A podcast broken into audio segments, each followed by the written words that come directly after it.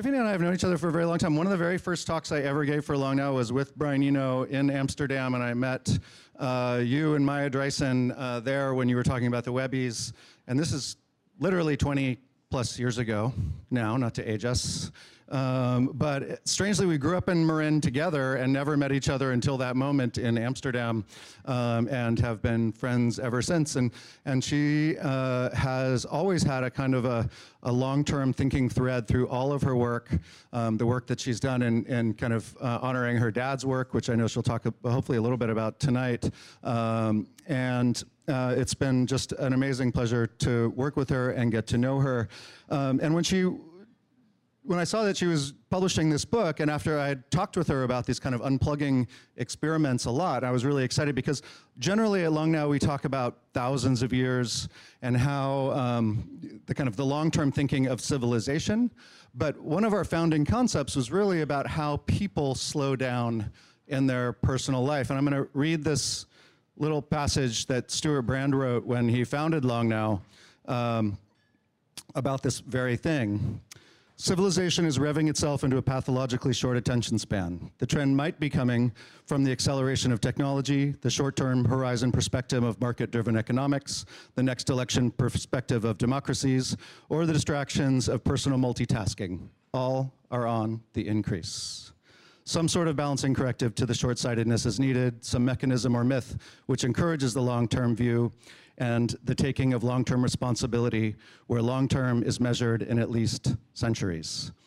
And so thank you for bringing a long-term to our personal lives and telling us about it tonight. Tiffany.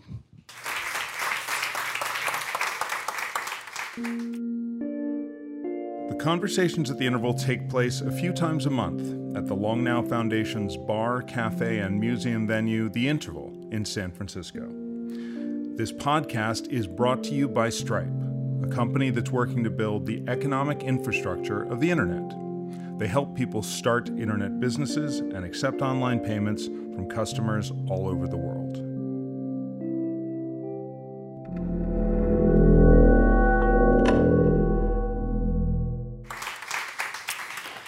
I'm so glad you just reminded me about Amsterdam forever ago at a conference called Doors of Perception, which was fantastic.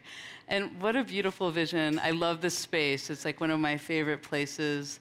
And I like that we have all the, the books to restart civilization here, which my father's book is here, as one of them, Art and Physics. I think Brian Eno chose that. And we also beautifully held. Um, my father passed away, my brother and sister and I published his book after he published after he passed away, and we held the book party here. So I have so many wonderful memories in this space, and I'm really happy to see all of you here. So um, today we're going to be exploring uh, an issue that uh, really affects all of us. Um, it affects us individually, it affects uh, our society and our democracy. Um, this is really what I expect to see when I'm walking down the streets of New York these days, or really anywhere. You could really expect any moment that people are going to put their screens in their faces. And, um, but I think if we really held up a mirror to society right now, you would see something that doesn't look so great. This is a photographer, Eric Pickersgill, and he's traveled all around the world and um, taken photographs of the way we're living today.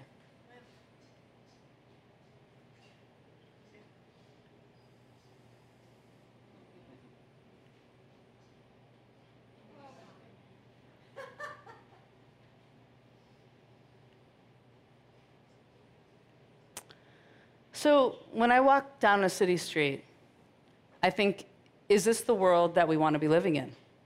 Is this how we want to live? Where everyone is in their own little world, not looking at what's around them. And they're in a, in, in a constant state of really looking down instead of looking up. Now, looking down is not great for a whole bunch of reasons. One is that it's like the worst position to put your face is like this. Like, I'm always trying to, like, don't walk around like that. It's horrible. And so when you're looking down all the time, it looks horrible. Plus, it's almost like you're, we're all become like ostriches burying our head in the sand. And we think we're so connected. We know what's going on all around us. But you know what we're missing out on? Is we're missing out on the big picture. We're missing out on perspective. We're missing out on the life that's happening right in front of us. And when you're missing out on the perspective with your head looking down all the time, things like this happen. He has a direct conduit to our brains, and he is distracting us and scattering us all the time. And you know, you have to be careful what you put into your brain all the time. And we have this person that um, is changing our behavior all the time and keeping a level of stress so high all the time. And it really is the product of this um, infrastructure that we've created. And so, how did we get here? So, we're going to go back many moons and many internets ago, if you want to go back on a little time travel with me. Um, so, if everyone, you want to go on a time machine with me? Okay, so everyone just like. That's not the 90s. We're going to go back to the 80s. So that was our cell phone. That was Tina Turner singing. It's the 80s. We're in the Bay Area. That's where I was growing up. And this is me in the early 80s. Um, it was actually a pretty bad period for me because I grew up in Marin in the 70s and everyone got divorced in the 70s. It was literally like they did a study on Marin in the 70s in 1979. It was the peak of divorce. And this was before conscious uncoupling, and my parents had a horrible divorce, many lawsuits, and all I wanted to do was get out of my situation I was in. So the thing that got me out of the situation was um, the Macintosh. Um, so wait, even before we all remember that song, but even did anyone have an Apple IIe here? Okay, these are my people. Okay, so before the Mac, I had an Apple IIe, and I would seriously geek out um, on my Apple IIe with my brother Jordan. And, uh, but I think it's really good to remember what the world was like before the web because we're so connected now and we have no perspective. So to have a little perspective, this is um, what your desk used to look like in 1984. That was your reality, right? And, uh, but so I was super into my Mac, and I had a modem. Do you guys all remember that sound? right? And you know what I would connect to in 1984? The library. That's all you could connect to. This was before the web. The most exciting thing you could connect to to the library, and I was totally obsessed. So um, you'll see over here, this was this is me in the middle. And this was one of my best friends, Sally, and she was from Iran, and my family was from Russia. My, my, family were Russian Jews and escaped, and we were both from enemy countries, and we were both computer nerds. And we thought, what if students from Iran and Russia and America could all communicate over their Macintoshes and maybe world peace would happen if all these students were communicating about how we're connected instead of how we're divided, and maybe there wouldn't be so many wars. So we wrote this proposal uh, called Uniting Nations in Telecommunications and Software in 1987. And um, it was a one page proposal. We sent it to Barbara Boxer, who was the congresswoman at the time. We're just two high school students with a dream. We sent this proposal, and she wrote us back. And from this uh, proposal, um, I got invited to go to the Soviet Union as a student ambassador when I was 18 in the 80s. And I have to tell you, um, not only going back to my grandfather was so upset I was going. I mean, he had escaped Odessa in Russia, and most of his family died in the Holocaust. And he was like, You're not going back there. And I was like, I'm finding our family. I'm going to talk to them about connecting instead of what divides us, and hopefully something great, great's going to happen. So I go there in 1988. And um, now, when I was there in 1980, I was one of the first Americans that they had ever met. And you know what I was playing on my Sony Walkman on repeat? 1988, this is what I was playing.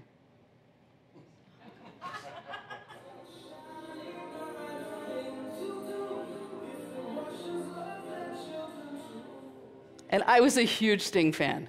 So just imagine me with my Walkman, walking down the streets of Moscow, Dratsvitya, like totally trying to connect with people. And but the truth was that um, they did not have personal computers in the Soviet Union in the 80s. They were in bread lines, and it was like the first time my bubble had been burst. They were like, "Oh, you're from California with a personal computer. Like we don't have that here." Um, but so I left there kind of deflated. Um, but I have to tell you, the infrastructure wasn't there yet, but I really felt like it was coming. And um, so then I went to UC Berkeley, and now we're going to kind of fast forward. Um, I was supposed to be a doctor. I wanted to become a filmmaker. Instead, you can imagine how that went over in my household. Um, but I would pay for my films by working in tech because I was a big computer nerd. So I was working um, in the CD-ROM industry. Does anyone remember that? Yep. CD-ROM industry. So Sting, who I was a big fan of, I got hired to uh, make a CD-ROM for Sting. Now, do you all remember CD-ROMs? I feel like you remember that. It was like the web, but you couldn't go anywhere. You were just stuck inside of your computer trying to do exciting things, but it, it was nothing. But um, I was working on the CD-ROM and staying in Seattle, and somebody said to me, Tiffany, you gotta see this thing called the web. There's this thing called a website, and everyone that loves Sting's music is on the website, and they're connecting over how much they love Sting's music. And I was like, that's it. That is the thing I was hoping would exist. And anyone that would listen, I would be like, the web is coming, it's gonna change the world, it's gonna connect us all in all these incredible new ways. And I was like completely obsessed. And so um, I founded the Webby Awards in my 20s, and now we're at 1996. Anyone in the Bay Area in 1996? Okay, you remember the craziness of that time. Um, but it was incredibly exciting, and uh, I'm going to show you a clip where I was a lot younger and try to give you a flavor of the essence of the web. Now, I would tell you what was so exciting back then was just it felt like anything was possible, and that we were going to honor the people at the start of this nascent medium and help propel it and shape it forward on how, how it could amplify us as human beings. So, this is a little clip of the Webby Awards. Good evening. I'd like to welcome you to the first annual Webby Awards live from San Francisco. We all know that the true international language is HTML. Hi, I'm John Norris with MTV News Brief. It's a computer geek love fest. What looks like a slinky and requires a five-word acceptance speech? Webby Awards, the Oscars of the web. Everything you think is true.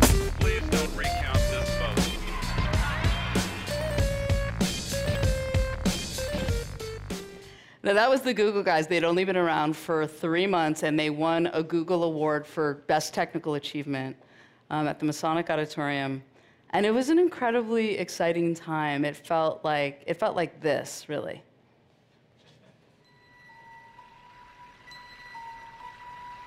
Hold your breath. Make a wish. Count to three. Come with me, and you'll be in a world of pure imagination. So that, that's what it felt like. And um, you have to remember, can I also remind you that the web was a nonprofit? In the early days, we often forget it was a public good. It was a public utility. And what was so exciting was that it was this decentralized thing that anyone could create anything on it. Um, but as vast as the web was, um, my father used to always quote Sophocles, so I'll do it here, that nothing vast enters the life of, life of mortals without a curse. So around like 98, 99, when the businesses started coming in, the cracks were emerging. So um, it was very complicated to people. Like, how many of you know how the web is run? It's got a complex set of systems. Oh, good, there's two hands in there, thank you.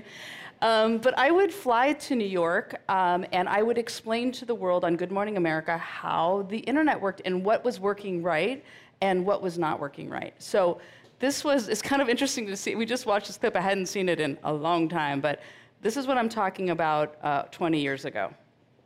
Today, something that anyone with a computer knows all too well junk email, also known as spam. But you can get rid of it, and here to show us how is our internet expert, Tiffany Shlain, founder of the Webby Awards. Tiffany, good morning. Good to have you here. Good morning. First of all, who sends all this stuff? Well, it's everyone from con men to companies, and basically, email is convenient, it's free. So, if all the benefits of email are, are its curse right now. How soon might we have legislation that would put this kind of business out of business? We're hoping really soon. I mean, there are laws that are saying it might require companies to say, I am a paid advertisement, and then you could filter them out of your email box. I'm a paid advertiser, and you can filter them out of your inbox. Now they're controlling everything. But at the time, that was the big concern. We didn't understand what the intentions were, right? And so, I mean, it's funny, spam, like you don't really get it anymore, but that was like, but it was really about the business model behind the scenes really radically changing. And it's really when the web took the wrong turn. Um, so shortly at that period, I, um, I sold the Webby Awards. I wanted to get back to filmmaking, kind of combined with the power of the web to make films about technology. And you know, here we are around 20 years later, and the web is amazing. I'm, I love the web. I love that we have access to the lifetime knowledge at our fingertips and you can connect in all these new ways. But those early days of the web, what was so exciting is that we were going to connect with people and ideas in completely new ways, but I never imagined it would disconnect us from the people and ideas right in front of us. Who would have thought that? Who would have imagined that it would take you out of where you were all the time? So this issue really um, affects every subsection of society, um, every age group, every social class. Um, it's affecting families. It's affecting our health. Um, it's really affecting our democracy right now. Uh, Cambridge Analytica went away, but all the data sets are still there. And we have an election coming up, and just hold on tight because, um, as we know, you don't know what you're being delivered or how your data is being manipulated. So clearly, this was not the vision that we had for the web. And really, um, I'm obviously a huge Willy Wonka and the Chocolate Factory fan, but I was thinking that to describe the feeling I sometimes get, it's, it's like this. Where are we going? I don't know, but I don't like looks what's that tunnel up there. Hey, Wonka, I want off! This is kind of strange. Yeah, strange, Charlie, but it's fun. this is terrific. How much to get off the boat, Wonka? There's no earthly way of knowing He's singing. which direction we are going. That's sometimes the way it feels. We're going very fast, we're not sure what direction, and everything is speeding up, as Stewart was saying. So it's like we are living in an experiment right now, and um, we're at the Frankenstein moment. So, um, since we're living in an experiment, we are now going to do an experiment. So, um, can we turn off the lights for a second? Thank you. Um, I'd like you to take out your phone. And um, I want everyone to turn your flashlight on. If you don't know how to do that, ask someone younger next to you how to do it.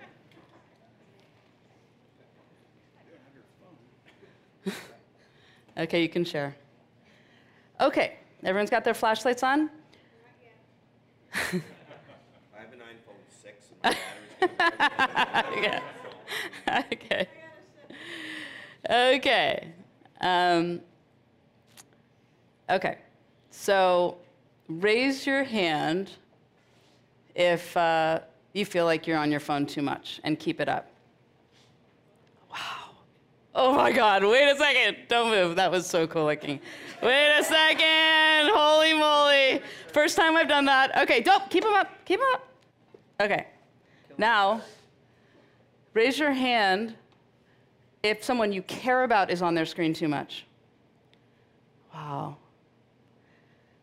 Now raise your hand if somebody that loves you would say you're on your phone too much. Keep them up. Keep up, whoever, if you were raised. Thank you. You can lower your hands. Wow, that was so cool from standing right here. I haven't done that, and I just, that was beautiful. So now we're going to take the experiment a little bit further. I'm going to ask you to turn off your phone. Now, if you have a babysitter, if you're really worried, you know what you need to do to feel okay. But the rest of you, the talk is only around 20 minutes more, so I'd like you to really turn off your phone. Just see what it feels like. How do you do that? How do you do that? You just hold down the sides and press like a brain pressure pressure. Okay. okay. So you're turning off your phones and you're just going to be present with everyone in the room right now. And um, we're just going to see how that feels for the remainder of the talk. Now, Tim Berners-Lee, who is the creator of the web, really feels like we are at a tipping point moment right now, which I would agree with, where it's like the web has brought us so much good. And if we can just take this moment to kind of wrestle with the good and bad right now and figure out how we want to live with this technology, we could steer it in the right direction.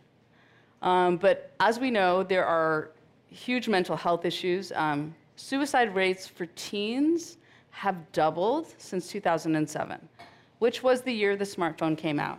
Now, there was an article in the New York Times this week that was like, we can't make an exact correlation. It could be climate change. It listed all these things. Yes, there could be a lot of things, but when the exact period of the smartphone coming out has doubled the suicide and suicide attempts in teens, I think that we are we have to look at that information. And any parent in the room will know that their child acts differently when they're on the screens and when the screens are off. Um, also, just being teens is very different now. Instead of sex, drugs, and rock and roll, it's text, like, snaps, and scrolls. It's a very different way that teens are living. Um, and there's so much evidence um, on how addictive it is. I mean, there are thousands of scientists and behavioral engineers, are, and you know what their job is? Keep you glued to the screen. That's all they do all day, studying your behavior, tweaking things just so to keep you hooked and looking down. And of course, they've employed, um, you know, people that work in the gambling industry, alcohol, sugar, and I used to be a smoker. Any smokers here? You used to be smokers? Oh my God, that's amazing. Okay, I used to be a smoker in my 20s. Okay, just admit it with me. And I think let's just cut out the middleman and just uh, just smoke your phone, because that's pretty much what what the rea- I mean, I remember when I used to smoke, I would be smoking a cigarette. I'm gonna look at the three people who smoked. I'd be smoking a cigarette and think, okay, good, and I'd think, I want another cigarette, and I'd be like, oh, I have a cigarette in my mouth, right? Isn't that, that's what you're like, I want another email, I want another alert, I want another thing, and it's just like you, you're never gonna get to the bottom of the internet. You know, there's no bottom there, and you're never gonna get there as much as you flip it and flip it, and that's kind of the, the addictive nature of it. I think it's very soon when we're gonna have like a Surgeon General warning on the phone, just like on the cigarette packets, that'll get bigger and bigger, that of course, it's um, causing you to lose your sense of presence. And of course, there's so much research that just shows how, um, you know, you can't do multiple things. You think you can do multiple things, but you can't do multiple things. And I, one thing I really notice is that being online puts you in a constant state of want. You want the next news headline. You want, you want to find out the next email. You want to see the next notification. Like, you never get satiated. So you're just, you want the boots you see that keep popping up as an advertisement. You just, you never you want to be at the party you're not at that you're seeing online. You, you you're in a constant state of want. And i don't like feeling that way actually. And um, i know that there have been moments in history before where there has been hysteria over a new form of communication. And i just want to say i'm aware of that. You know plato when the alphabet came out he's like oh my god this is going to destroy memory. And you know it changed memory but we got books. And there was like kind of every new medium has like euphoria and then hysteria and then you kind of got to wrestle with it and hopefully you balance to a good place. Now when i was growing up in the 70s you know what the big concern was? Tv really bad tv right? Who watched this too much in the 70s anyone? Okay. Okay or that? Yeah. They're doing a remake of fantasy island. It looked horrible. I was like really? Don't bring that back. Anyways um, but the difference with television to today is you can't you couldn't drag a TV to the bedroom, the bathroom, on a walk. You couldn't drag it everywhere with you, which is what we're seeing today.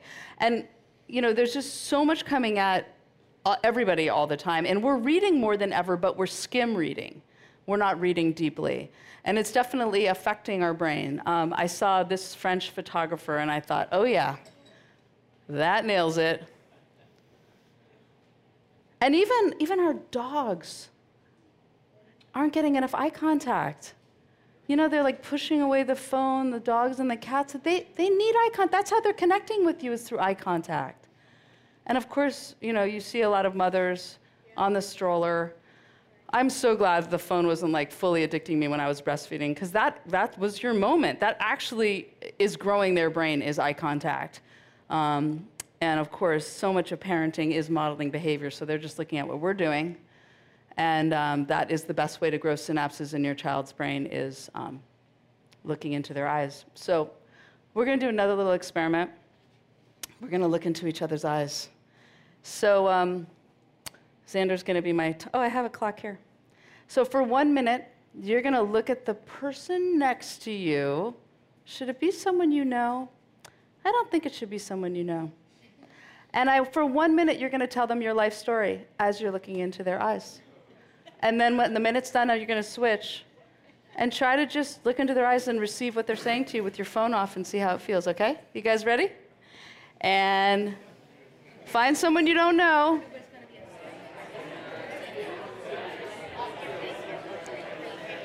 And you're done. Thank you.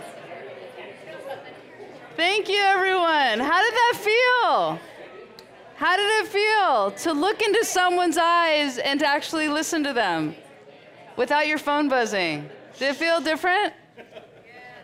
Feel good, right? So um, my father, um, he was a, a, surgeon. He wrote actually a lot about the brain and, and eye contact and how much that shaped um, evolution. And um, about 10 years ago, um, he was diagnosed with brain cancer. And he was given um, nine months to live. And we were incredibly close. And um, when he was dying, all I thought about was um, being present and what does it mean to be present? And he, he was very present. He was a very present person. People usually said, you know, he made you feel like the most important person in the room. And um, the same week I found out that he had brain cancer, um, Ken and I found out that I was pregnant. And so it was like this nine month period that I can't really articulate, although all I just thought about was life and death. And uh, from the, like literally the week of his diagnosis, they said he was going to live nine months, and sure enough, um, he died at nine months. And um, I tried to visualize. No. That's what visually it felt like to me.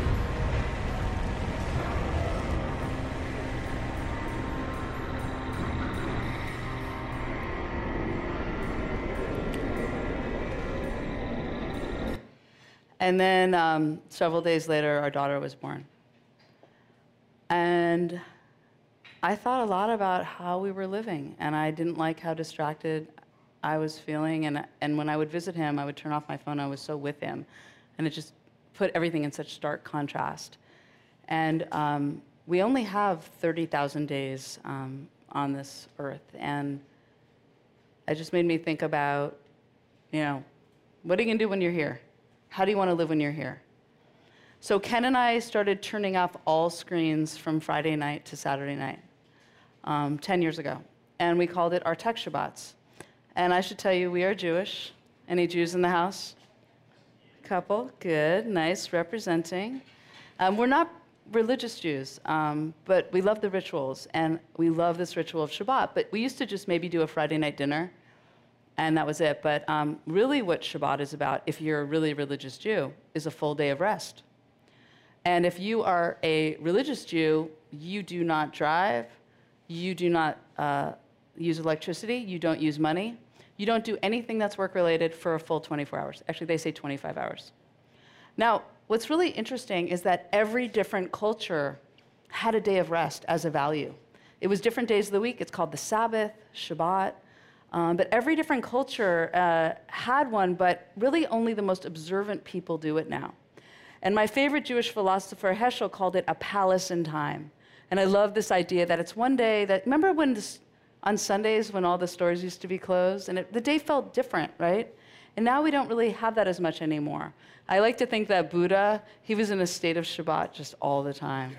Because he was totally present, always. And I love that this is a thousands, talk about long term thinking in the long now. This is a thousands year old idea. And there's some serious wisdom in a full day of rest. It has been around a long time. I mean, it is the fourth commandment. It is above do not murder, is take a complete day off of work. And what does work mean in the 21st century? The screens.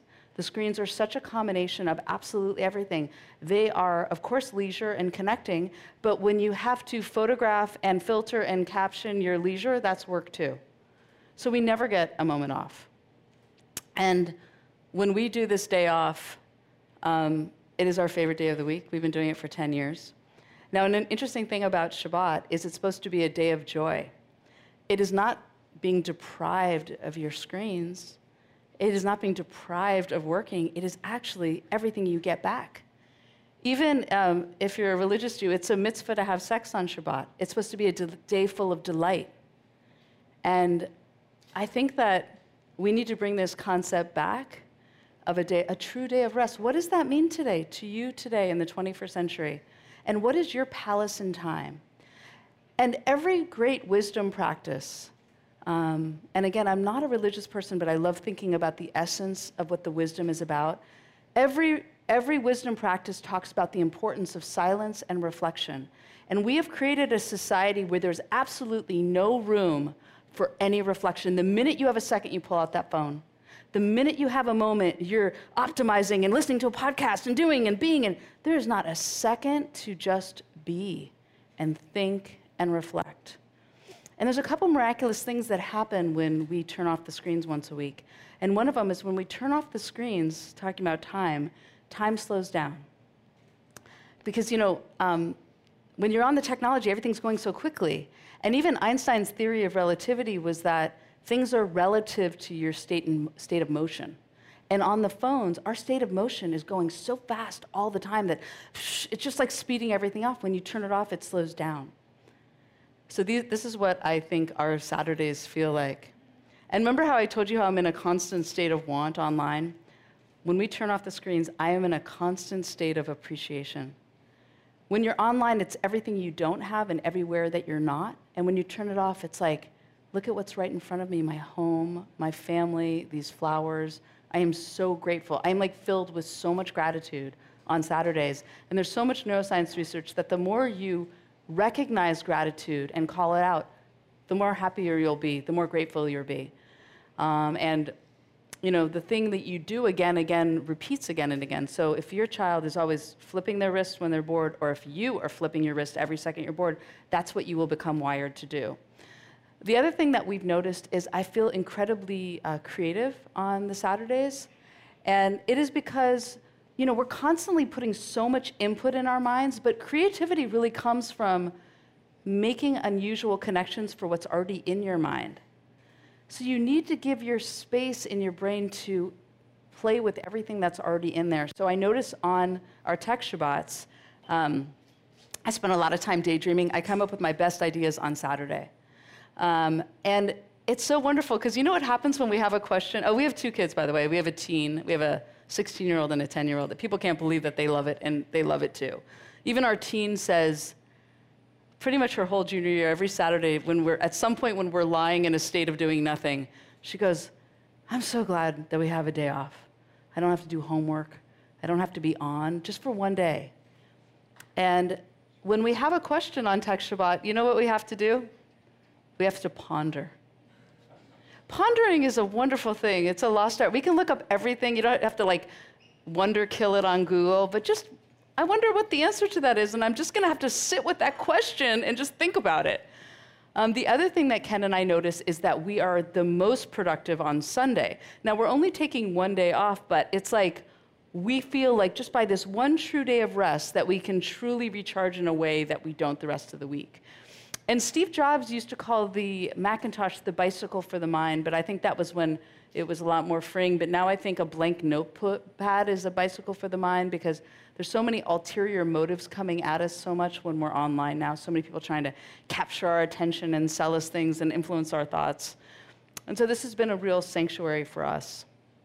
Now, there's, a, there's always times during the year where we have to travel or she's got to SATs something and we can't do it. And I'll tell you, I feel completely different when um, we can't do it. It's like I feel unmoored. And the ripple effects of turning off our screens one day a week ripples throughout the whole week. So I do all these other interventions like wearing a watch. How many times do you look at what time it is and then you go down the rabbit hole? Um, I don't look at my phone anymore in the morning before I wake up. So I have my coffee and I say, don't look at the phone, and I write in my journal. And it has absolutely changed the way I start my day and end my day. So I think, what am I grateful for, and what would be great if it happened today? And to start that instead of some stressful news headline about Trump, what a difference it is to start your day. No, seriously, it's like, think about the way you start your day. When you look at your phone, you're going to get a couple fun things, then you're going to get some stressful emails, you're going to get some stressful news headlines, and then your, your adrenaline, cortisol's pumping, and that's the way we're starting our days. So, what if you replaced it with something else that brings you joy? And that's the key thing replacing it with things that delight you. Because we're staring at the phones, you know, the other days of the week. So, I'm just really saying one day, live differently and put your mind into a different mode. So, after doing it for 10 years, as the world's gotten crazier and crazier with the screens, and the benefits from us doing this practice have gotten better and better, I wanted to write a book to share it because it's like this free, simple practice that's thousands of years old. So, my book just came out 24 6, and um, in the book, I go through a lot of bigger ideas about time and technology and philosophy and a lot of neuroscience and biological reasons, kind of the why you should do it, and then all the benefits of what it feels like and it has um, really how to's how to do it, but it has some bigger picture thoughts about society. Because um, as a woman from the tech industry, I do think it's very interesting that most of the people that have created our communication tools have communication issues. And they are recreating humanity in their likeness by not looking at the eye, not looking in the eye and maybe doing everything but actually communicating. I made a sweeping generalization there, but it is interesting. I think there need to be more people, that more diversity, more women, more mothers, because I'll tell you, mother's greatest tool is eye contact. We would not create a tool that took away all eye contact with your child. I often think of nutrition, right? You're supposed to have that to have balanced meal. I want to think about that where you need, okay, you're going to have screen time every day, but you also need to have daydreaming time you need your outside time. You need your connecting time. You need your reflection time. And we need to consider that when we're thinking about our day. And I want a tech Shabbat to be like yoga and meditation. I do both of those practices, and I'm not Buddhist or Hindu, but I have great respect for the traditions, and they bring great balance. And I want everyone to feel like a tech Shabbat is available to them. It's this great wisdom practice that we need to bring back into our lives. And I think. Um, a really wonderful thing to think about if you're considering this is what do you wish you had more time to do? So there's an, an, index card underneath your seat with a pen, and I'd like you to all write down a list of what you wish you had more time to do.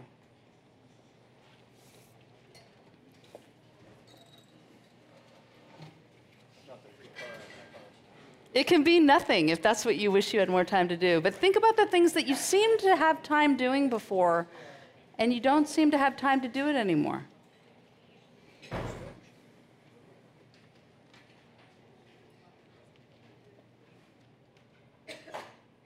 Could be a language, an instrument, napping, surfing, reading, cooking, daydreaming, snuggling.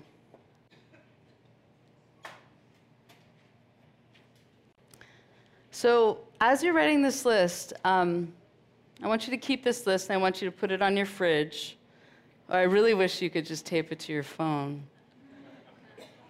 But if you're considering trying a tech Shabbat, which is the simple, greatest thing I've ever done in my life, I would say fill the day with this list. And those of you that have partners and kids and say, oh my gosh, how would I ever get them to do this with me? Everyone in your family should write this list and fill the day with that, and it'll be your favorite day of the week. And it's what you get back and not what you're giving up. And again, it could be, it could be doing nothing. So I think that as we're thinking about the future of our species, which the long now thinks a lot about, we should be thinking about how do we want to live.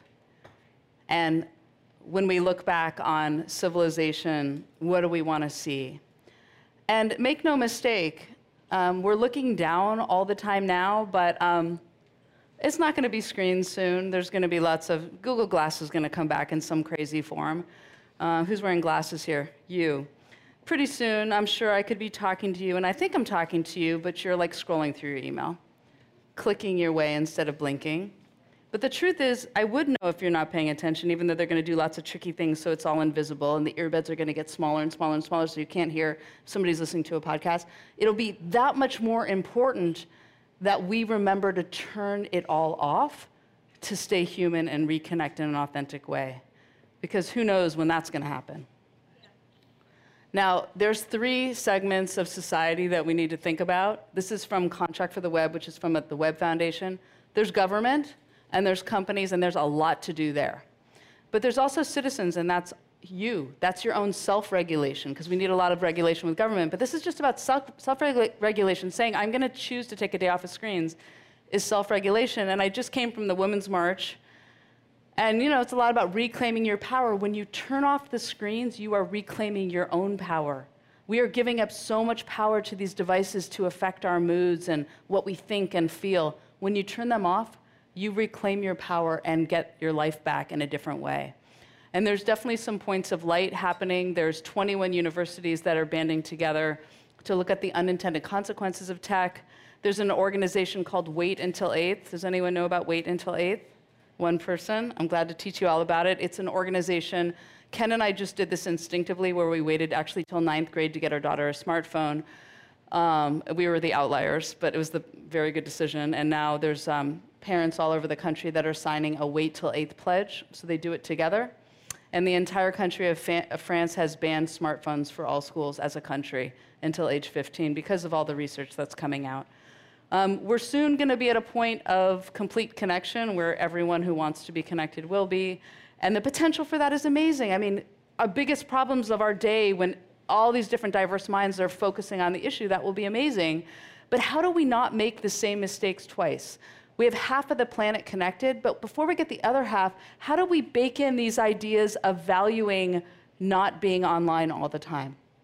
How do we value reflection and being authentically connected? These are the questions I think we should think about because the exciting thing is that everyone could be focused on some of our biggest issues of our day. And through all of that, nothing is going to replace the most important human skill, which is authentic connecting.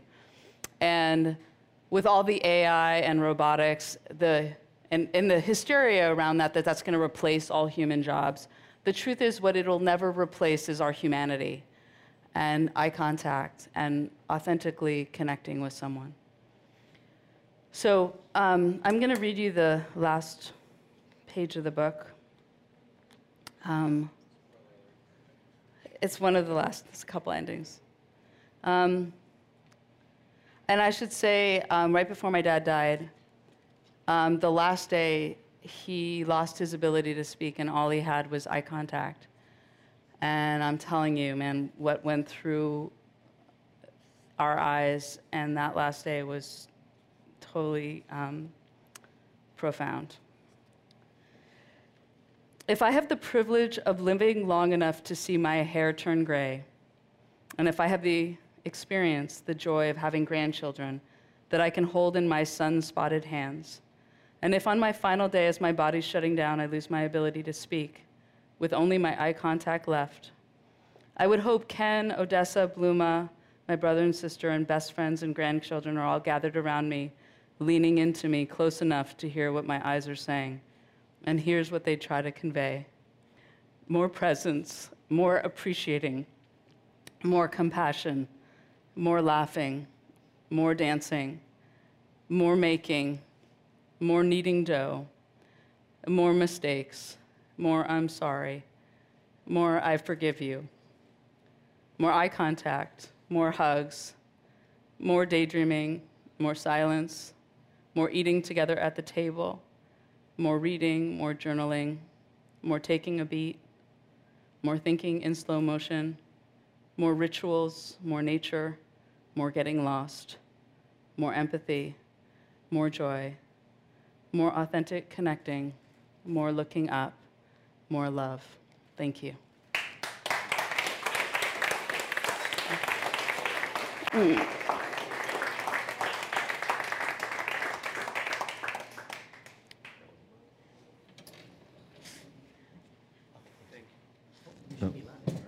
Thank you. Yes, I'm live.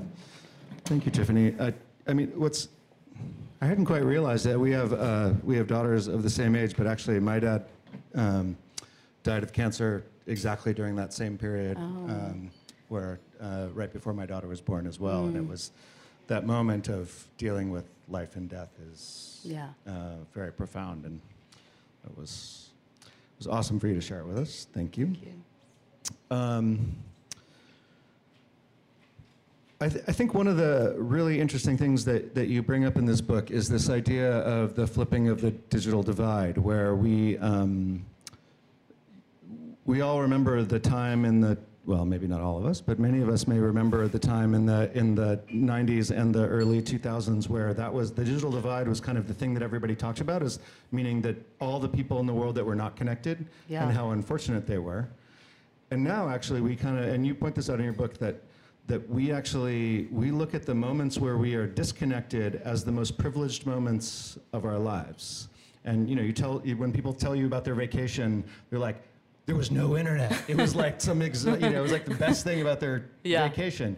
Um, and I just want, uh, can you talk a little bit about that? I think it's a it's an interesting. Flip. It is interesting. I mean, even the early days of the Webbies, the digital divide was the most important topic. And like one laptop, one child, and everyone get connected, and they're missing out. And and now, um, you know, a lot of the titans of Silicon Valley, they won't let their kids near a screen.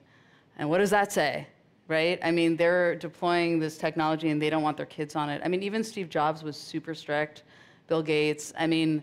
So, what does that say? That now it is the privileged people that are paying people, like nannies, so their kids won't be on screens.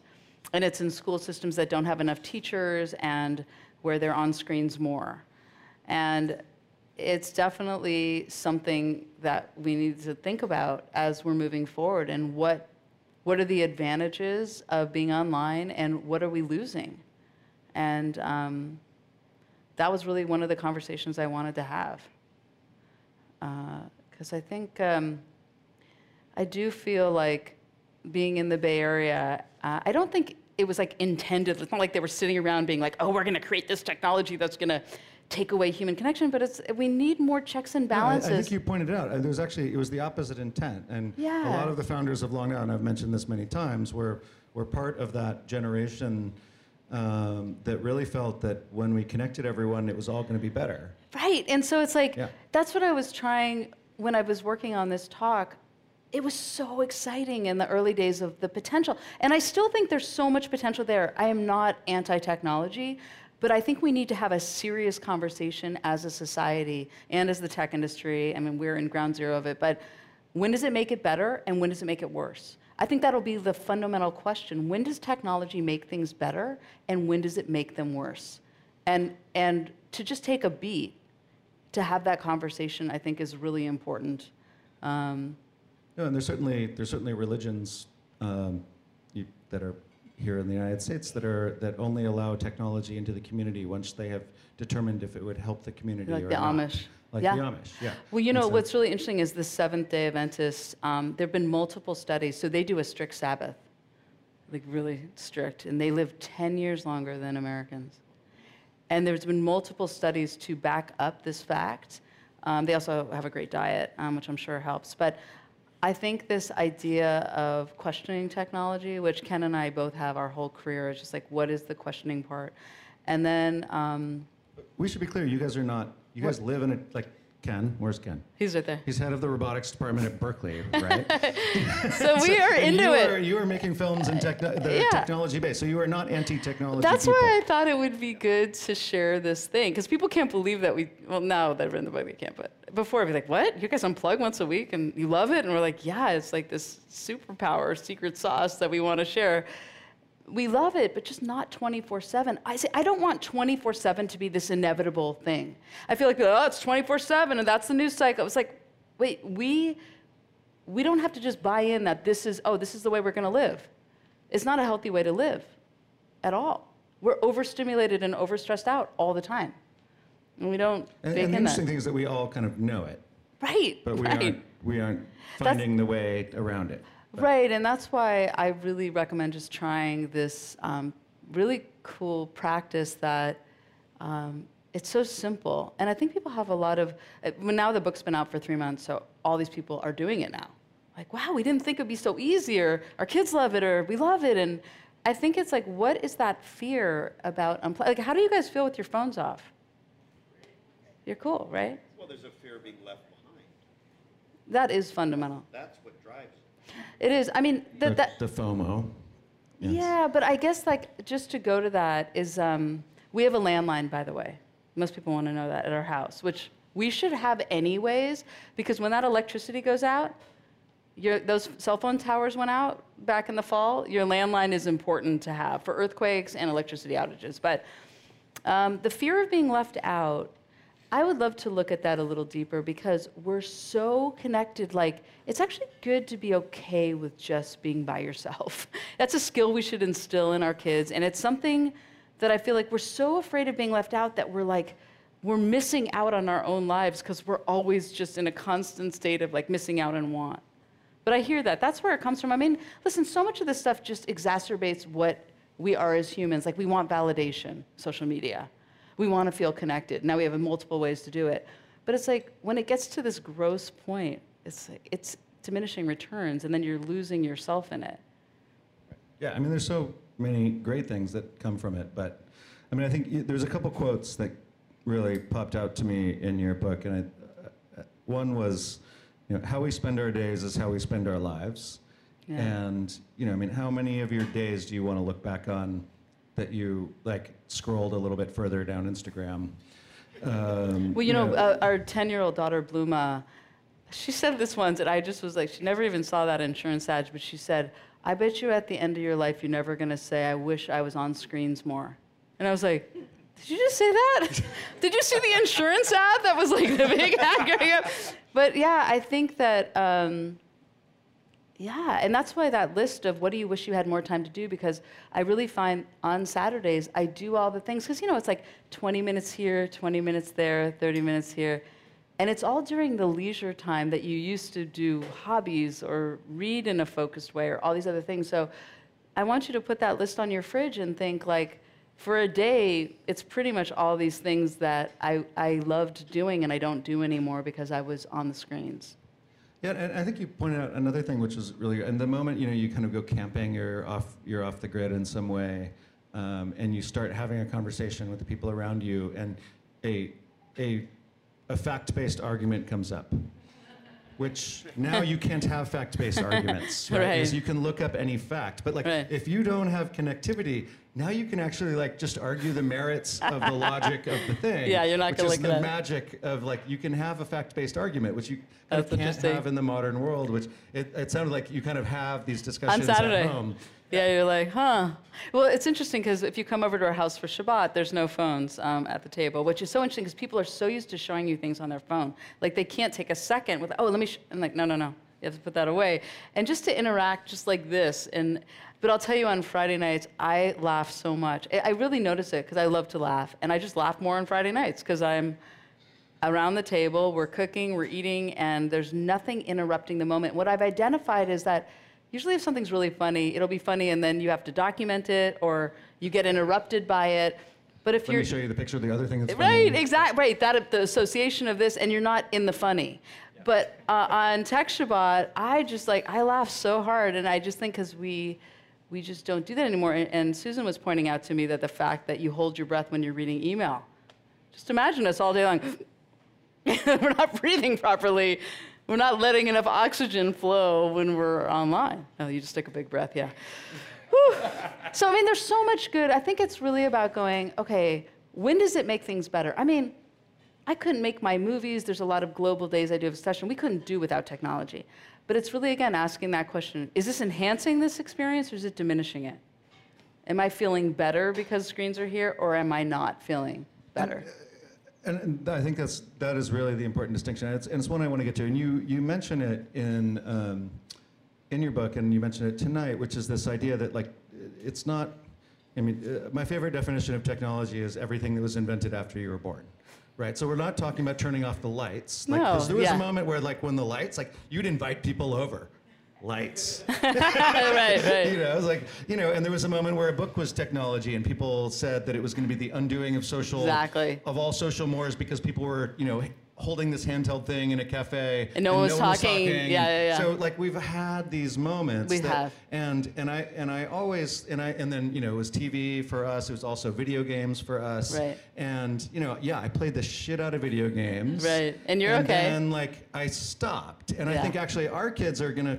They're actually already better at the technology. Like we're actually shitty at. Like, They can turn that Like, like, I mean, your 16-year-old son doesn't even touch uh, social media because his parents are on it. Like it's like nobody would. You Mm, that's don't want to be on the thing your parents are on, right? Right. So it's a it's an interesting moment where we're. I think we're just bad at it.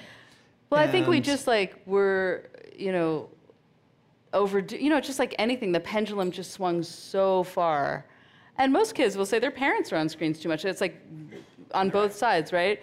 So I think I'm just trying to get people to just stop, hold a mirror up to society and themselves, and go, "Is this how you want to live your life?" And maybe, maybe not 24/7. Maybe you could try this other, and there's so much research that when you put your mind in a different mode, even for short periods of time, whenever it's just, there's so much good to just take yourself out of a very intense situation. I have to say, I was, um, I was at a restaurant Saturday night, and I went to the bathroom, and there was a, a 14 year old girl shaking. And I was like, Are you okay? And she said, I'm on the spectrum. I'm very overstimulated, and I just needed to take myself out of the restaurant. I was like, I was one of those, and I said, Do you want me to stay here with you? And she said, Yes. We just stood there, and she started breathing more calmly. And I was so impressed, A, that she had a language for what she was experiencing. And she said I was on the spectrum. She knew she was being overstimulated, and she knew to take herself out of the situation. I think we are all over. And share it with you. And share it with me. We are all overstimulated right now. We are all shaking in our souls with everything we're living in all the time, and we're not taking ourselves out of the situation. So I'm saying for one day, try what it feels like to really turn it off. Turn your soul back on. Feel what it feels like to just live without knowing every second of the impeachment hearings, of everything everybody in your life is doing and posting. Feel what that like feels like because it feels really good. And can you say about? I mean, you do it um, kind of on the more traditional Jewish Shabbat time. Yeah, but you could do it, but any.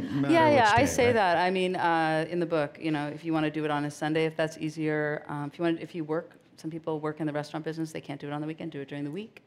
Uh, it's really just about creating a ritual and a space.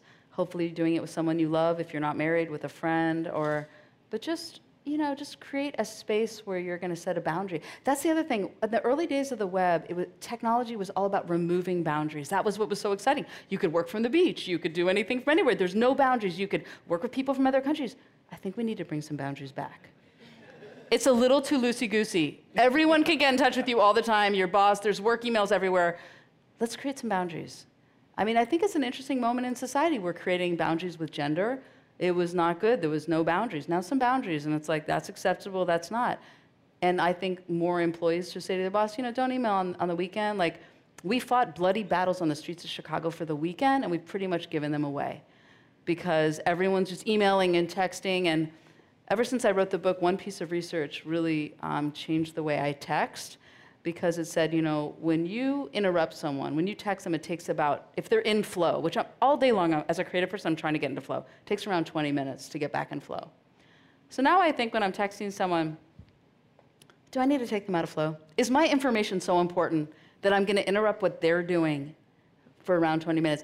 And you know, at my film studio now, we have no phones on the desk. You have to put them in the bag. So, so much about cell phone use, it's like yawning. You pull your phone out, everyone pulls their phone out. So it's, it's also, I think of it like I was a smoker, it's like secondhand smoke for attention. Because you bring your phone out and suddenly no one's paying attention. You put your phone on the table when you're having a meal, no one's really paying attention. So it's not just, it's, it's how you're affecting other people, how you're affecting your kids. Your, I saw this poster at the store, it said, a real romantic meal is when your partner turns his phone off. So they're with you, you know? So, yeah. Yeah. No, I, I, I- remember one of the first times I experienced it in a work environment, which I actually want to get to, um, was visiting the White House, and it, well, not the White House, the kind of the Office of Technology outside of the White House, and they have these, you know, these like uh, Faraday cages For the phones. that they put all the phones in before you go into the meeting, so no one can record anything. Can I ask, is this Obama or Trump? This was a, uh, in the Obama Okay, White House. yes. okay, good. And That would be a whole I- different thing if they no had idea- cages in I the mean, White House, but- Obama was quite a handheld phone user, actually. I have no idea what his. I it wasn't with Obama. It was with it was the speaker that was going to be in our series. Okay. I was meeting with her, but the, and it was this first moment where I was at a work environment. It's like, oh, you have to sequester your phone. And, but it changed the dynamic of the meeting. Yeah. And I actually, I want to get to that. I mean, one of the things that I remember when we were redoing this place, one of the things I started thinking of was like, well, you know, the moment the internet goes down in our office, like all of a sudden people have so much things to do that are not internet related. It's like, oh, there's filing, there's like, there's all these things. There's Yeah. like, oh, well, there's all this stuff on the shelves we haven't dealt with. And, Right. and so I know there's a lot of my staff are here, so sorry. But I've been, I've been, I've been thinking that like, and I've heard from a few other uh, workplaces that have talked about like turning off internet. Like you get to check your email in the morning, Hmm. you get to check your email at the end of the day, and that's it. Yeah, well, I mean, I work remotely. Uh, we we're all at the film studio just two days a week. So when we're there, it's like, can we just be together and be focused? Like, it seems silly if we're not. Um, but yeah, I think at offices, um, you know, everyone's working and on Facebook and shopping and Instagram. There's such a again, there's no boundaries. So we're doing everything. And you know, Ken is a professor. Um, I've heard a lot of him and other professors talk about being at Cal and whether they allow laptops or cell phones on the table. And I, you know, if you really think about it, if a student has their laptop on the table, taking notes on the desk, they really have um, communication network, a game console, a shopping network, a TV, a sports channel.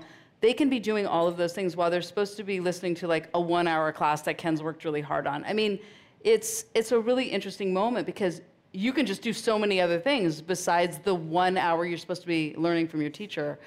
And again, this is about boundaries. Is that you know at um, at Tam High, I went to back to school night public school in, in Marin, and the teacher said, "Oh, you can see the pouches we have for the cell phones." And we just got them because you know when, when the cell phones first came out, we thought the kids could self-regulate, but they were checking them all the time. They were hiding them in their sleeves. And he said it was almost like we put a pile of crack cocaine in the center of the classroom and said, "Don't touch it." And I was like, "Did he just say that? Is that the analogy he just used for cell phone checking in high school?" Um, and so it's so out of control. Even them looking at, like somebody told me they have decoy cell phones they put in those pouches. You get it though, right? Like you had the pillows in your bed when you'd sneak out of the house at night. So they have like faux phones for their teachers that they put in the pouch. I mean, Oh, the kids are putting Yeah. fake phones. they Oh, put fake awesome. phones in the school pouches. That's pretty great. yes. Well, another quote that I really loved was "Time is the most important piece of human currency." Um, Yeah. And I think, I mean, I think that's very much a long now principle. This idea that it's the one commodity that we can't, we can't buy, we can't, we don't, we don't get more of no matter what we do, and we're wasting it on, on being online Yeah. uh, rather than being with each other. And no one ever sits around going, "I wish I could be online more." After and even the end of a day, much less the end of a life. Yeah, and so that's really, you can truly be rich um, if you make time to do the things that matter and be with the people you love, I think. And we're going to get to some uh, questions here, and we also have an online audience which uh, are going to send things to me on my screen device. Sorry for using okay. my screen during the non-screen talk. Um, uh, but I, I think, yeah, you. I think you make a you make a very good case for boredom, and Yeah, um, boredom. Uh, that's a. Listen, whenever. Well, I don't know if parents feel like they're bored. I think that's something that comes out of kids more. But whenever, if that ever comes out of our, I always say, "Oh, boredom is just the runway to creativity." Like that is when creativity happens. And if we reframe boredom, boredom is an incredible entranceway to the most creative thoughts you'll have. So we need to reframe it. Yeah, no, I mean, I, the, the quote that I wrote down from your book, um, which I think you attribute to unknown, but um, is silence isn't empty, it's full of answers. Yeah. And, uh, and I remember it, it was actually interesting. I, it, so I, I did um, product design, and I remember this moment where I was, I was uh, doing product design in the transition from from hand drawing to computer aided drawing. And when I used to have to hand draw everything was when I was drawing the most boring parts that I would have the most creative like Yeah. moments. Yeah. And now that you don't like all computer aided design, it draws all the boring parts for you. You need those boring parts. That's Yeah, why boring doing the parts, dishes but is you're so kind of in good. the flow, but you're yeah, Yeah. doing the dishes, Taking the a bike. shower, bike, do all Yeah. of those things without the screen. And try to not listen to uh, the news or a podcast while you're doing them because, again, you're getting input and you're not letting your mind just go on its own. So I really try, like sometimes I'm always wanting to listen to the news or a podcast. I go, don't listen, just, just be with yourself, be with your brain. And so we're going to go to um, some audience questions here. But the last thing I, I just want to, um, uh, again, kind of back to the, you know, what do we define as technology, or do we think our kids are, um, are just different or better than we are? Um, the uh, yeah, so there's going to be a microphone.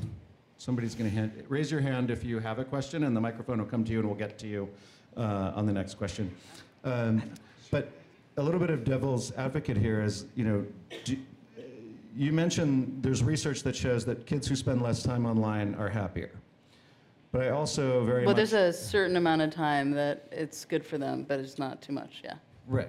But I also I wonder, you know, uh, there's there's something about people that are busy in their social lives and um, business lives or school lives or whatever it is that you know fundamentally that are the, are do we think that it's the kids are happier because Right, is it- they have better social kind of Right. orientation in life and or because do you think they're filling that with the the online I think part? you know it does amplify, it does amplify who we are or our insecurities. But I certainly know being a teen, it's already such an insecure. Well, teen to mid twenties is such a time of trying to figure out who you are, and you have such a state of comparison at every single second, and um, it just is exaggerating what already you're feeling.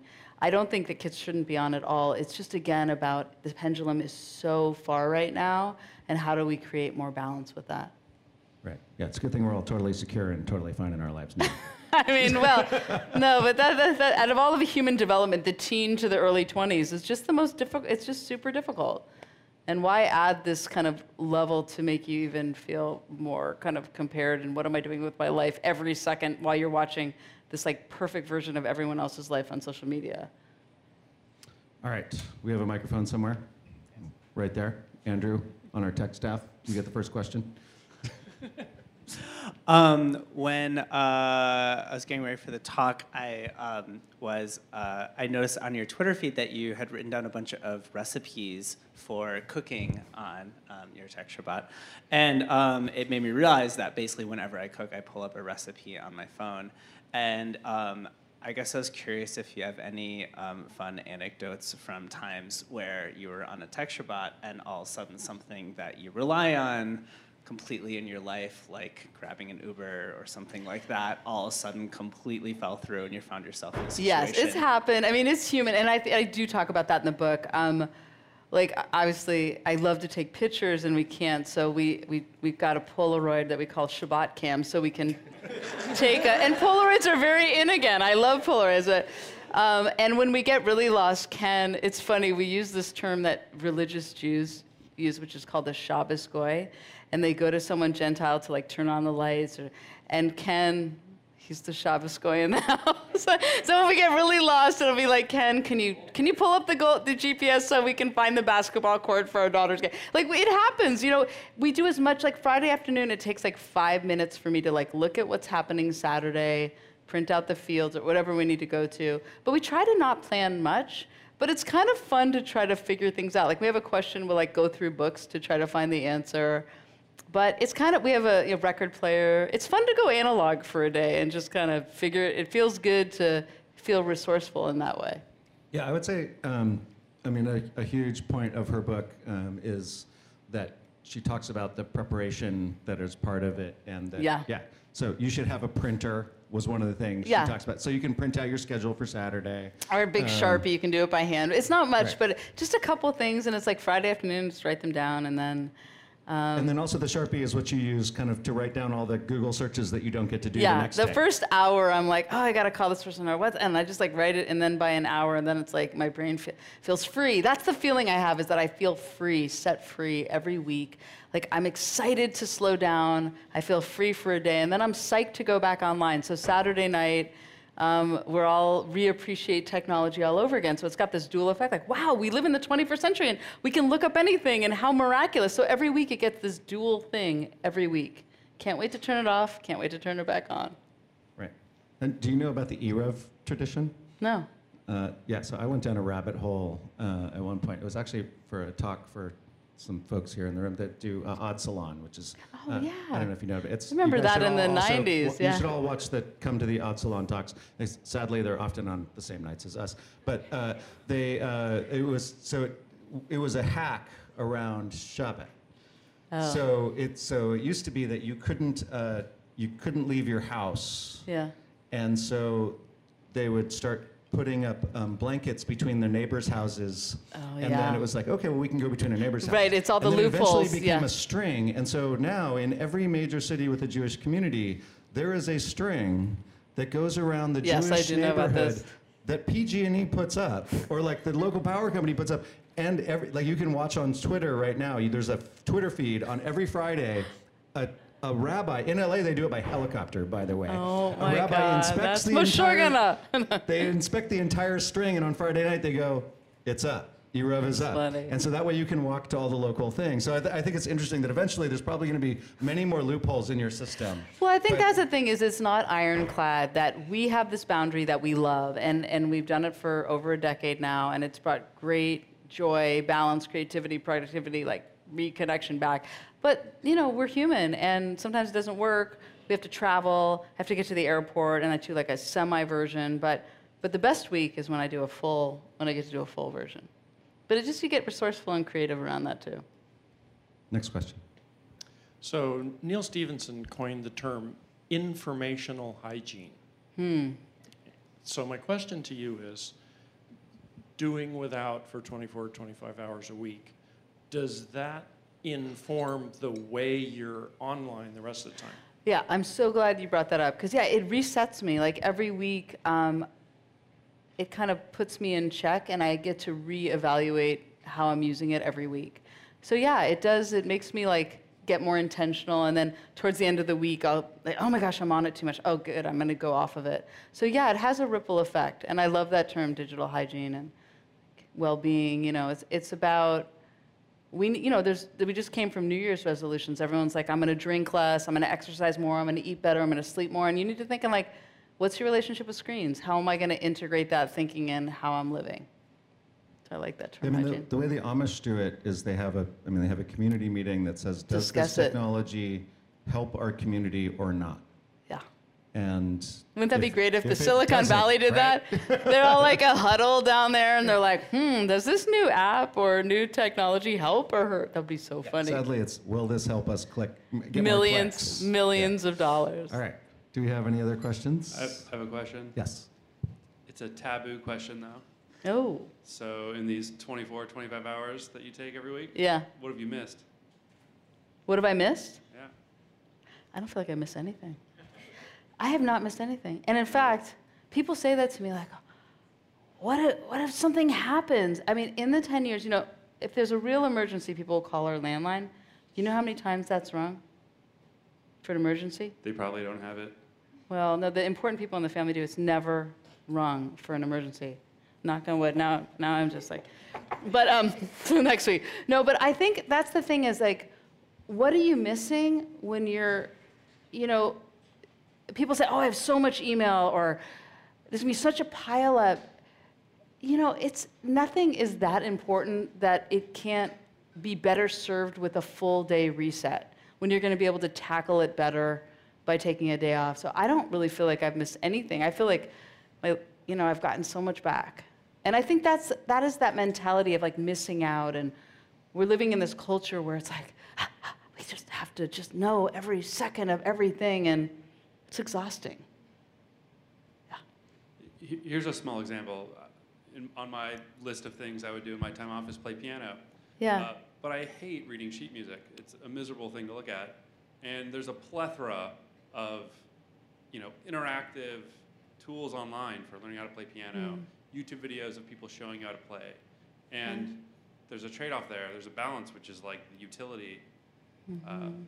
but, I mean, not to take away from it. No, no. I think it's just like, can you be creative around it? Like, I play ukulele. I can only I tune it on my um, phone, on a phone app. But I have another kind of tuner that I got for that day, and I love playing ukulele then. So I think it's just like you just kind of think, well, what could I do? You know, it's kind of what you were saying. You do things differently on that one day. So one day you're just gonna just figure out a different path to that. Right. You mentioned like in in your book, you mentioned having you know an MP3 player for your music or whatever, or some Yeah. analog or a record Yeah. player. Rather, like you're not going to get Spotify that day. Yeah. And actually, the loading of that, I think, is kind of this magic moment where you're like, oh, these are. I'm going to Yeah. listen to Duran Duran on Saturday. and we have we cook a lot. Okay, here's an exception. We do cook a lot on Shabbat. That's like the one day I really enjoy cooking because I'm not stressed working mom cooking, and we will use the Alexa for the timer, like because it's right there and. But we won't. We'll never get one of the. Anyway, so that's an exception that we made in our house. Like we're cooking, which we're doing together, so we're using that timer. Now I could probably just get a timer, but for some reason it just doesn't take us out of the moment. It really for us is about being together in the moment. And we're often reading together, but it's just like being together. you mentioned this a lot that you actually organize um, dinners with other people on Friday nights. Yeah, every which Friday I'm night. hoping to be invited Oh, to come. at some point. Yeah. Yes. They'll come. we have kids the same Yeah, age. Yeah, same age. They'll come over. Yes. Um, but the talk about the. I, I think that. Well, I think the we need to be thing eating- To your yeah. question is that the amount of planning that then happens to make sure that the Friday and Saturday has this great analog human component to it. Well, I think, you know, um, the Friday night dinner is an important part of the Tech Shabbat. They've come a couple times. I think we need to be having more dinner parties in general. I think our country, um, we invite neighbors, we invite friends, we have family, but cooking for people is such an act of love. And we cook a big feast. I mean, not a big feast. We cook the same meal every Friday night. So we're not stressed. No, but that's an important thing. We're not stressed. When I was younger, I would stress to have a dinner party. There's no stressing here. I make challah Friday morning. It rises. Ken makes the chicken. The girls run appetizers. Almost out. It's not stressful. And I think we need to cook and have more people over for dinner. And I think we need to bring back that art as like knitting together the fabric of society is eating around the table and talking. And we always at our dinner tables also we have these conversation cards. So we're talking about what's happening in the world what happened in their week. We have big conversations around that table. And i just think we need we need more of that of just cooking for each other eating around the table invite some strange we always invite a couple. Actually Jane Metcalfe who's here you're not going to know this but when we first met you every year we Jane's do going to be speaking in our series later this year. well, well, when we, we once a year we do something called the Chutzpah Shabbat, and we invite people that we greatly respect but we don't know, and we just write them. People love being invited over for a meal, and we didn't know Jane and Louis, and we were like, we would like you to come over for Shabbat dinner, and that was a long time ago, but that was just us going. We'd like to cook for you. We think you're interesting and we want to get to know you. And it's such a fun thing to do. It's like a little act of courage. And we had such a fun night. And, and now we've been very long friends. So Do we have another question in the audience? Aye. Yeah. Hold on, hold on. Let me hand you this. I was just wondering, you said the book has been out for two or three months and people are doing it. Yeah. And I just wondered if there anyone's reporting back like detox symptoms or how hard it is. Yeah, so on, uh, ironically, on Facebook, I know it's so ironic, but we need an alternative system to Facebook. But I have a group called 24 6 Living because so many people have, are doing it now. And I said, you know, and somebody says, oh, my, and everyone's sharing stories, things that worked, things that didn't. And I'm just there sharing experiences. But yeah, I mean, we have Shabbat fails, and the kid, people are mentioning it. But I would say if you go on that Facebook group, all in all, you'll see it's brought so much joy back to people's lives. So, Just because you've been doing it for 10 years, that's why I asked. well, you know, it takes a while to figure it out. Like, what are you going to do to play piano? What are you going to do? Like, you have to kind of figure out your life and how to make it work for your life. And what are your exceptions? And what are your what are they for you? Because everyone's got a different set of issues. and, that, and really, it's what's a day of rest for you, right? What does it mean to truly rest? Because that's what, at the core of what I'm talking about, is a day of rest. And today that means screens, but what does that look like for you? And then, and, and what do you wish you did more of? So you're going to create your own catered experience and you're going to run into your own things you're going to have to figure out. Like people can't believe we did it with two kids in, in soccer, which we did. And you just like, we all existed. This is the funny thing is people are like, well, how did you do it? I'm like, let me tell you what we did. We'll call the team or we'll let the team know we're not going to be on the phone, so we're going to just be there. See you Saturday. I mean, think about how many times people text, oh my God, I'm around the corner. I forgot my cleats. We're 20 minutes late. It's like so much unnecessary texting for anything that, you know, just remember that we existed before 2007 because the iPhone, the invention of the iPhone was the big turning point when you could bring that supercomputer with you everywhere. So just remember, we all existed perfectly fine. Maybe you were a little late. But you weren't as late now. Now we're changing plans all the time because we can, because we have the phone. Oh, I'm going to be 20 minutes late. Oh, I'm going to cancel because you can, because you've got that fun. You stick to your plan. Indeed. Well, I want to give you one of our Long Now Challenge coins as one of our oh, speakers. Thank you. And I know that everybody here is buying your book, and they're going to bring it up here and have you sign it. But I, I just want to close really thanking um, Tiffany both for this talk, and I know it's a prototype. Uh, it's beginning of a prototype for the talk that you're going to be doing at the New York MoMA soon. And so we're honored to have you this early, and, and really just to think about what she said, which um, was definitely the thing that I learned as I watched my dad die, which was like, what are the things that you wish you're gonna you have done at the end of that? And I guarantee it's not one more day on your cell phone. Thank you very much. Amen. Thank you. Great. Thank you. If you enjoyed this talk, check out previous episodes with Neal Stephenson, Stewart Brand, Kim Stanley Robinson, and many more. Find them on Apple Podcasts, SoundCloud, or wherever you like to listen. The Long Now Foundation is a member supported nonprofit dedicated to fostering long term thinking and responsibility. Long Now members make everything we do possible. Learn more at longnow.org.